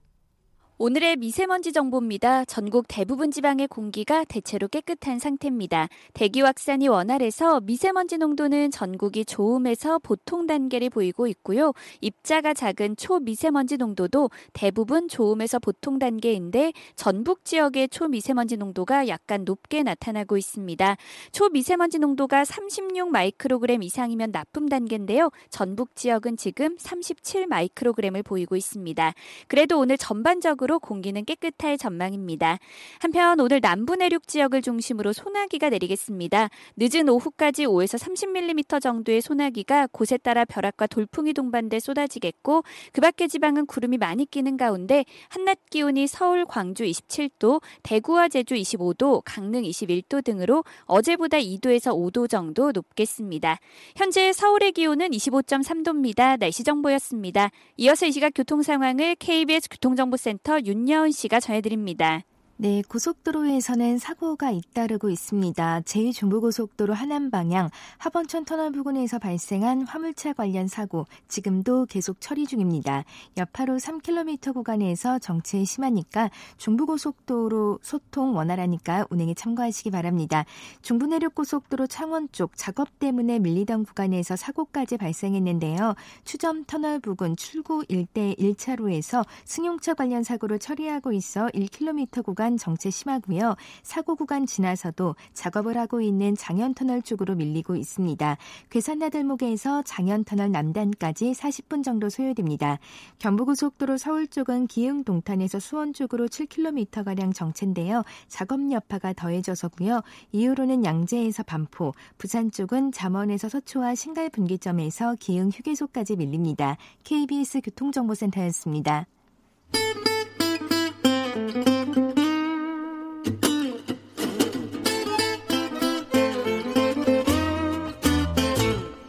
오태훈의 시사본부.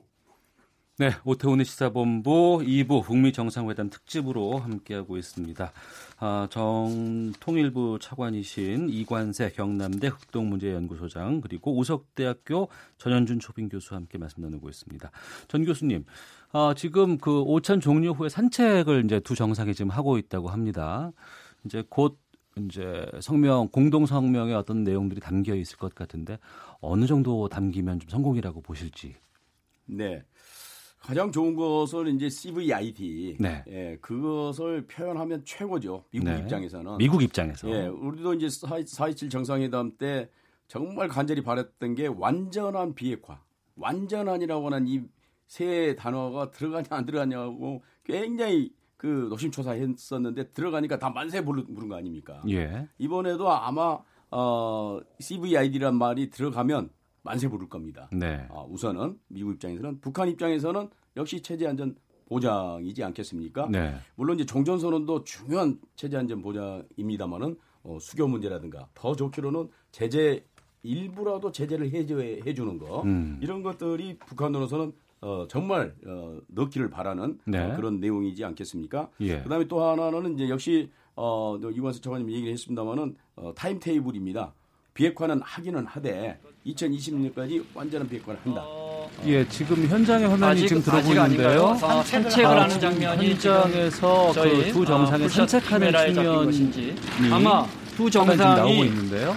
어, 공동 성명을 하려면 선언문이 있어야 하는데 아직은 보이지 않습니다. 시간도 아직 한 20여 분 정도 남아서 아. 공동 성명은 잠시 후에 발표할 것 같고 워낙 중요한 내용이기 때문에 예, 지금 설명을 좀 현장 설명을 좀 드리도록 하겠습니다. 지금 카펠라 호텔 주변으로 아, 아마 그 조금 전에 있었던 화면이 지금 들어오고 있는 것 같은데요. 트럼프 대통령하고 어, 김정은 위원장이 어, 계속해서 지금 산책을 하면서 얘기를 하고 있는데 지금 제게 보이는 화면에서는 아, 지금 실시간으로 지금 산책 중이라고 해요. 근데 그 주변에 후역이 지금 보이지 않고 둘이서 직접 대화하는 어, 상황이고 산책 중인 지금 기자들 앞으로 가서 지금 얘기하고 있는 내용입니다. 잠시 현장 소리를 좀 들어보죠. 이제 사이닝을 곧 하게 될 것입니다. 공동 서명에 대한 사인을 하겠다는 그런 얘기가 좀 나오고요. 트럼프 대통령 많은 진전이 정상이 평가하고 있습니다. 산책을 하고 기자들 앞에 있는 산책로를 예, 아, 전반적인 분위기는 상당히 좀 좋은 것 같고 또 산책 마치고 이제 곧 어, 공동 서명에 어, 사인하는 공동 서명식이 있지 않을까 싶은데요. 아, 전 교수님 계속해서 말씀 좀 해주시죠. 예. 네. 뭐 많은 깊은 내용은 얘기를 못했을 것 같습니다. 통역이 있으면 네. 아주 내밀한 얘기를 더 했을 텐데 뭐 김정은 위원장이 영어는 하기는 하지만은 어, 아주 아주 엑셀런트하게 잘한 것 같지는 않거든요. 그래서 가벼운 얘기로 지금 환담을 하지 않았나 싶습니다. 뭐 어떻든 간에 잘 됐기 때문에 저 정도라도 지금 어, 산책을 한 거 아니겠습니까? 그렇다 한다면 역시 에, CVID와 관련돼서 거의 근접한 표현이 들어갔을 가능성이 있는 거고 네. 체제 안전 보장에 대해서도 만약에 CVID가 잘 되면은 그때 관련해서 어, 완벽한 의미의 체제 안전 보장을 해주겠다. 또 어, 경제 제재도 해제를 해서 음. 정말 잘 사는 나라를 만들어 주겠다고 하는 그러한 이제 내용들이 들어갔을 것이고 역시 또 중요한 게 가능하면 조기에 예, 북한이 가지고 있는 예, 예, 예, 지금 아, 속보가 들어온 거 있다고 하는데 김기화 기자 좀 말씀해 주시죠. 네, 그렇습니다. 이 기자들 만나서 트럼프 대통령이 어, 많은 진정성을 갖다 곧 서명할 것이다. 그리고 우리는 지금 서명을 하러 간다라고 말했는데요. 예. 그 전에 기대한 것보다 더 나은 결과가 나올 것이다. 이렇게도 얘기를 했습니다. 트럼프 대통령이요? 그렇습니다. 어떤 의미가 될지 좀 있으면 알 수 있을 것 같은데요. 네. 그 CVID가 아닌가 싶습니다. 왜냐하면 지금 김정은 위원장은 지금 과거와 전혀 다른 지금 어, 여, 새로운 역사를 창조하고 있거든요. 음. 그래서 이제 에, 대결을 완전히 청산을 하고 새로운 시대를 만들자고 하는 그런 각오가 굉장히 강한 것 같습니다. 그래서 CVID를 하겠다. 그 근데 굉장히 중요한 게 그 검증이거든요. 네. 어, 무엇보다 중요한 게 검증인데 과거에 검증이 제대로 안 돼서 다 파기가 됐거든요. 합의가. 음. 근데 이번에 검증을 제대로 한다고 하는 것은 어, 미국이 원하는 곳을 다 들여다보고 보겠다는 거고 네. 그렇다면 김정은 위원장이 상당 부분을 그걸 허용을 하겠다고 하는 그런 합의가 있었지 않았을까 그렇게 생각이 됩니다. 예. 그러면 이 대성공인 거죠. 이, 이 합의라고 하는 것은 그의 상응에서 어, 분명히 폼페이오도 얘기를 했습니다만은 어, 그의 상응에서 체제 안전 보장도 해주겠다. 음. 심지어 의회까지 예, 제출을 해가지고 이 조약 형태로 불가침 조약을 해주겠다고 약속을 했기 때문에 그러한 부분들이 예, 들어갔지 않았을까 음. 그렇게 생각을 합니다. 예. 지금 현장에 지금 내용이 지금 들어오고 있는데 그 트럼프 대통령이 김정은 위원장에게 같이 차량을 탑승하자라는 제안을 했었는데 이 그 제안에 대해서 어 김정은 위원장이 웃으면서 사양했다는 얘기가 나오는데 이것이 그냥 한번 타보라는 농담조로 건넨 것인지 잘뭐 확인은 지금 안 되고 있습니다만 그만큼 두 정상 간의 분위기가 지금 잘 무르익고 분위기가 좀 좋다라는 그런 입장인데요. 아, 이관세 소장님. 네. 그 지금 화면도 계속 지금 실시간으로 네네. 보고 계시는데 네네. 분위기는 상당히 좋은 것 같고 근데 이제 현장에서 어떤 내용들이 오갈지가 좀 궁금하기도 합니다. 그리고 이번에 비핵화와 관련해서 좀 관계가 없는 그러한 또 아, 북한 쪽의 인사들이 많이 대거 참석했다는 얘기가 들리거든요. 어떻게 보시는지 말씀해 주세요. 예, 그 면면을 보면 한강상 그저 위원장 네. 그리고 조용원 그 당 조직 지도부 부부장 음. 이런 분들은 그 비핵화나 이거하고 무관한데 네. 이분들이 온 거는 뭐 싱가포르의 사회 경제 발전상을 돌아보기 위해서 온 것이 아닌가. 그리고 또 경제 시찰도 김정은 위원장이 했다고 하고 최근에는 중국의 당 관료들이 집단적으로 그 경제개혁 현장을 시찰을 했고 그래서 북한은 나름대로 이 비핵화와 체제 보장이라는 미국과의 협상도 진행을 하면서 그 다음에 올 다시 말해서 사회주의 경제 건설에 집중한다는 그 경제 개발 집중의 프로젝트도 동시에 진행을 하고 있는 것이 아닌가. 그래서 이번에 가는 길에 싱가포르의 어떤 경제 발전상 이런 거를 돌아보고 조용원 부부장 같은 경우는 김정은 위원장의 현지 지도시의 경제 현지 지도는 항상 따라다니면서 폴로업을 했던 막 그런 사람이기 때문에 막 이런 거를 같이 와서 보고 가는 것이 아닌가. 막 이런 것도 우리가 좀 가려져 있습니다만은 눈여겨볼 대목이라고 생각합니다. 예, 알겠습니다. 아, 지금 여러분께서는 KBS 제일 라디오 오태훈의 시사본부 6.12 북미 정상회담 특집 듣고 계십니다.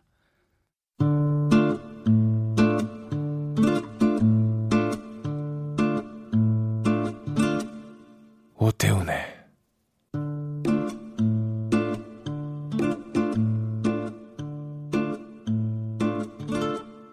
시사본부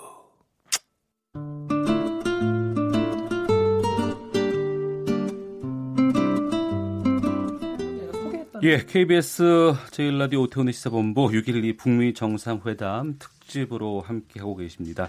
전 통일부 차관 이관세 소장과 그리고 우석대학교 전현준 초빙 교수와 함께 말씀 나누고 있고요. 또 아, 현장의 분위기를 실시간으로 전하기 위해서 KBS 보도국의 김기화 기자도 함께 나와 있는데요. 김기화 기자, 네. 좀 속보성으로 들어온 기사들이 좀 있습니까?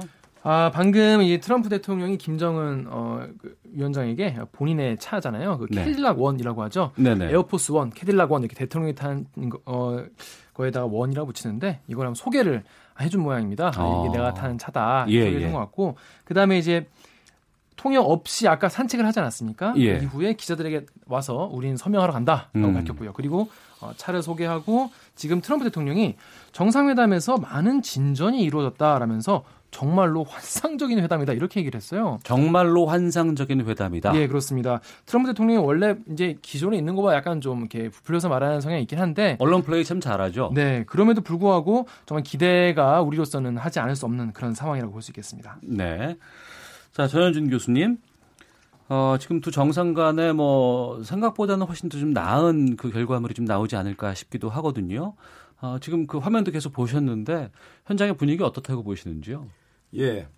사실은 이제 어제부터 조금 낙관론이 나온 건 사실입니다. 네. 잘 될 것 같다. 어. 왜냐하면 정상이 싱가포르에 나타났다고 하는 그 자체는 그 깨기 위해서 나타나는 건 아니지 않습니까? 그렇겠죠. 예, 뭔가를 하기 위해서 온 것이기 때문에 조금 뭐 어, 실무적으로 문제가 있다 손치더라도 최 정상이 현장에 있었기 때문에 그걸 즉석에서 즉각 즉각 어떤 어, 명령을 내려서 타협할 수 있도록 그렇게 할 것이기 때문에 잘 될 것 같다는 그런 어, 전망은 있었습니다만 그러나 이제 그 세상은 모르지 않습니까? 특히 트럼프 대통령이 상당히 이제 조금 예측을 불가능하게 하게 하는 그런 발언들을 하셨기 때문에 예, 가봐야 안다, 해봐야 안다. 이제 이런 정도로 좀 조심스럽게 저희들이 이제 해설도 하고 전망을 했습니다만은 지금 보니까 어, 거의 완벽하게 잘 된 것 같고 아마 그러니까 미국에서는 계속해서 CVID라고 하는 표현을 예, 이 표현을 과연 이 성명에 넣느냐 만, 어, 많느냐 그러니까 그것을 김정은 위원장이 결단을 해달라고 계속 폼페이오 국무장관이 몇 차례 거쳐서 얘기를 했습니다. 김정은 네.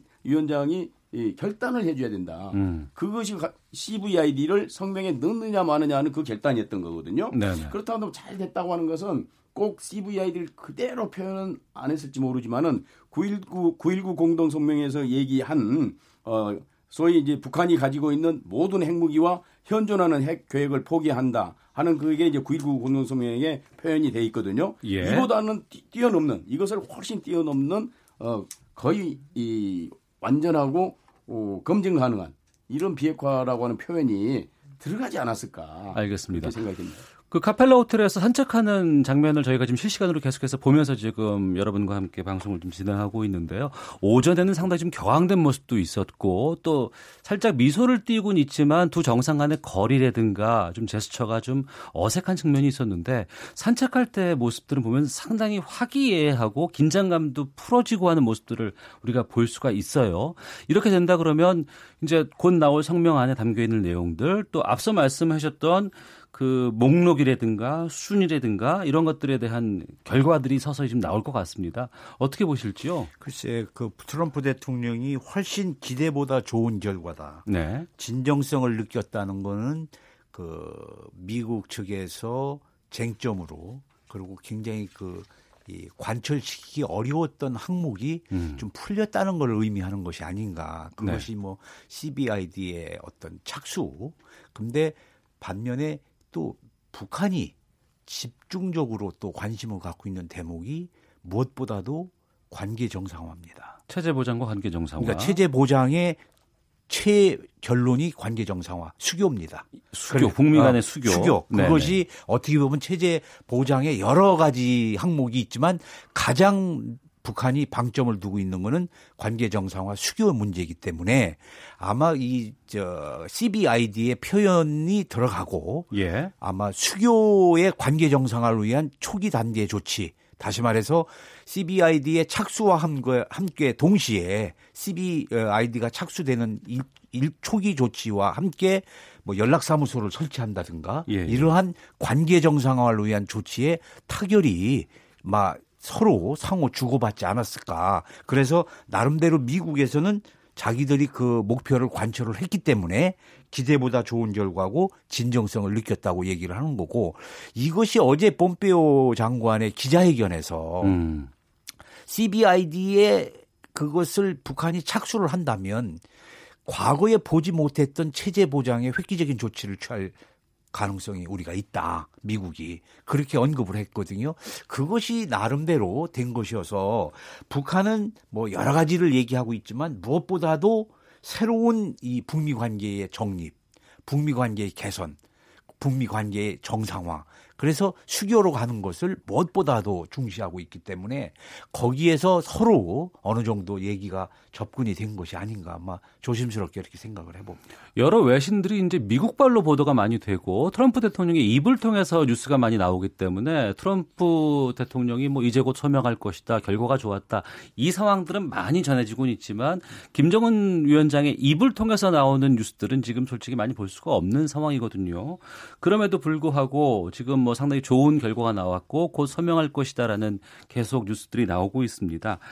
이 뭐 CBID는 이제 미국 쪽에서 요, 요구하는 것이고 이제 북한 쪽에서는 지금 그 가장 높은 수준의 서명은 어, 북미 간의 수교 아니면 수교 전에 무슨 뭐 대표부 설치라든가 네, 그렇죠. 연락사무소 설치라고 그렇죠. 지금 네, 말씀을 네. 해주셨습니다. 어, 정 교수님께서 보시기에도 이 부분이 좀 서명까지 담겨 있을까라는 좀 기대도 되기도 하거든요. 예. 그러니까 폼페이오 장관이 전례 없는 안전 보장을 해주겠다. 네. CBID에 착수한다면 음. 전례 없는 안전 보장. 음. 이게 뭘까? 사실 그 동안에 94년에 제네바 합의도 그렇고 어, 2005년 9.19 공동성명도 그렇고 또 2000년에 나왔었던 북미 공동 커뮤니케도 그렇고 네. 관계 정상화라고 하는 것은 계속 나왔었어요. 예. 예 그러니까 어, 핵무기에 대해서 진전된 어떤 행동을 하게 되면은 어, 미국과 그 관계 정상화를 시켜주겠다고 하는 것이 미국의 약속이었거든요. 예. 근데 이제 북한이 에, 핵무기 프로그램을 그 약속한 걸 지키지 않음에 따라서 어, 관계 정상화가 다 깨졌습니다만은 네. 이번에 그러니까 전례 없는 관계 정상화라고 하는 것이 바로 북미 수교로 갈 것인지 음. 아니면 연락사무소라고 하는 것 또는 무역 대표부라고 하는 이런 단계를 거쳐서 수교로 가는 것인지 정확하지 않은데 사실 이제 북미 수교를 바로 간다고 하는 것은 어 글쎄요, CVID가 아직 그 착수가 되지 않은 상태에서 네네. 네. 해주기에는 부담이 많습니다. 왜냐하면 음. 의회가 미국 의회가 그거에 대해서 강하게 반대를 하고 있거든요. 아, 의회의 비준도 예. 필요한 상황이고. 예, 그러니까요. 그래서 어, 이 완전한 비핵화가 되지 않은 상태에서 제재를 해준다든가 관계 개선을 해주는 것은 절대 지금 미국 의회에서는 반대를 하고 있고 그걸 법으로 좀 묶어놨습니다. 네. 아시다시피 미국은 대통령이라도 의회에서 만든 법을 어길 수가 없습니다. 절대. 그러니까 트럼프 대통령 스스로도 국내에서 나를 발목 잡는 경우가 있다라는 부분들 예, 바로 예, 그런 예. 부분이죠. 의회가 굉장히 지금 그 북미 관계 개선에 발목을 잡고 있는 상황이기 때문에 네. 어, 바로 어, 국교 정상화 내지는 수교를 표현하는 것은 어쩐지는 모르겠습니다만은 음. 그러나 그게 버금갈 정도로 어 일단 이제 수교 문제도 얘기를 했을 것 같고 그다음에 이제 북한이 두려워하는 게 예, 사실 군사적인 위협이거든요. 그러니까 네. 한미 합동 군사 훈련이라든가 또는 그 미국의 최첨단 전략 자산들이 움직이는 거 그런 부분에 대해서도 앞으로 좀 뭐 미국이 자제를 하겠다든가 뭐 음. 축소를 하겠다든가 뭐 이런 부분에서 약속을 또 어, 했지 않았을까. 그다음에 제재 해제는 말씀드린 대로 의회에서 2016년에 묶어놨습니다. 뭐 이러이러한 조건이 충족되지 않는 한은 절대로 대북 제재를 해제해서는 안 된다고 하는 것이 미국 의회에서 이제 에, 발표한 건데 그럼에도 불구하고 어, 미국에서 행정적인 조치로 할 수 있는 인도적 지원이라든가 이런 것들은 할 수 있거든요. 네. 에, 또는 뭐 테러 지원국 해제라든가 이런 것은 국무부에서 결정을 하기 때문에 이러한 전향적인 것들이 함께 지금 들어가 있지 않을까 그렇게 생각이 됩니다. 그래서 CVID와 어, 체제 안전 보장과 관련된 조항들이 예, 여기에 동시 행동의 원칙이랄까요? 하는 것들이 들어갔지 않았을까 그렇게 한번 생각해 봅니다. 알겠습니다. 좀 정리를 좀 하면서 계속 좀 넘어가도록 하겠습니다. 북미 업무 오찬 회담은 지금 끝냈고요. 잠시 뒤에 양국 정상 간의 아, 공동 서명식이 진행될 것으로 보입니다.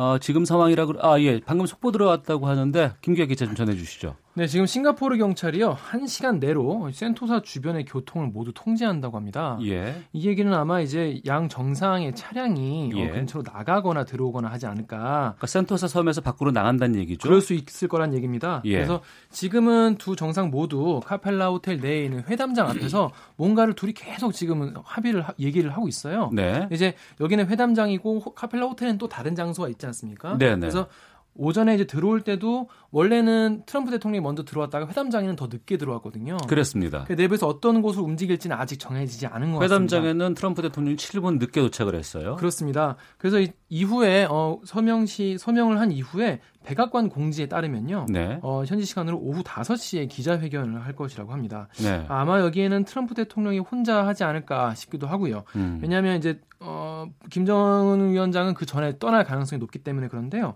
어, 트럼프 대통령은 이후에 기자회견을 마치고 8시에 싱가포르를 출국한다고 합니다.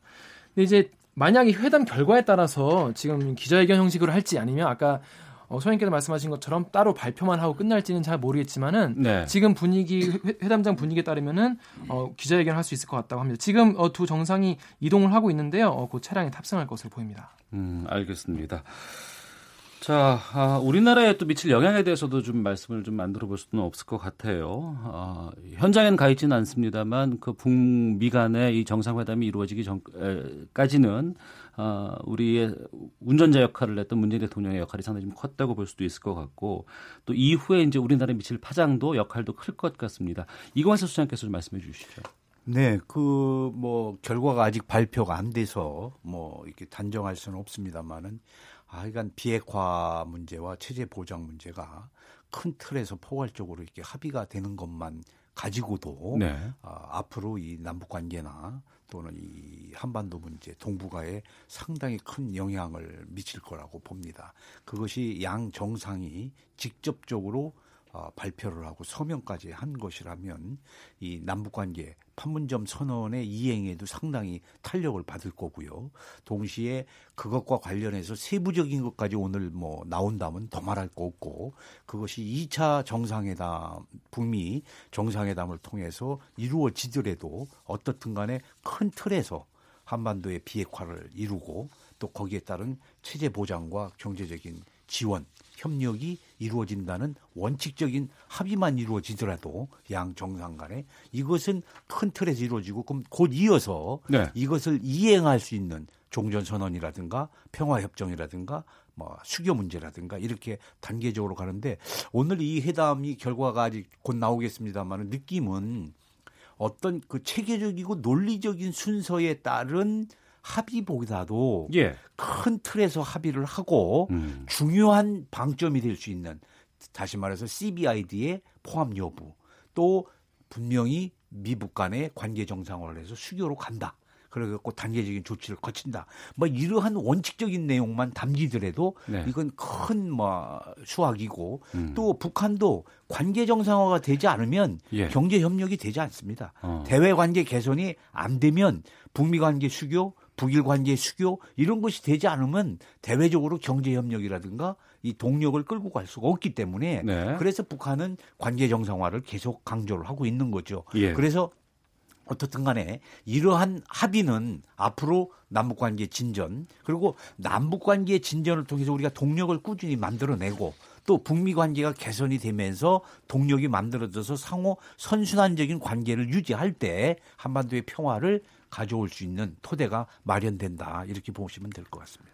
알겠습니다. 오태훈의 시사본부 오늘 북미 정상회담 특집으로 여러분과 함께했습니다. 지금까지 어, 전 통일부 차관이시죠. 이관세 경남대 극동문제연구소장 그리고 우석대학교 전현준 초빙 교수 그리고 방금 뉴스를 맡고 있는 KBS 보도국 김기화 기자와 함께했습니다. 오늘 세 분 말씀 잘 들었습니다. 고맙습니다. 고맙습니다. 예. 아, 준비한 소식 여기까지입니다. 잠, 아, 내일은 전국 동시지방선거 방송 2018 선택 대한민국 우리의 미래로로 인사를 드리겠습니다. 내일 뵙겠습니다. 안녕히 계십시오.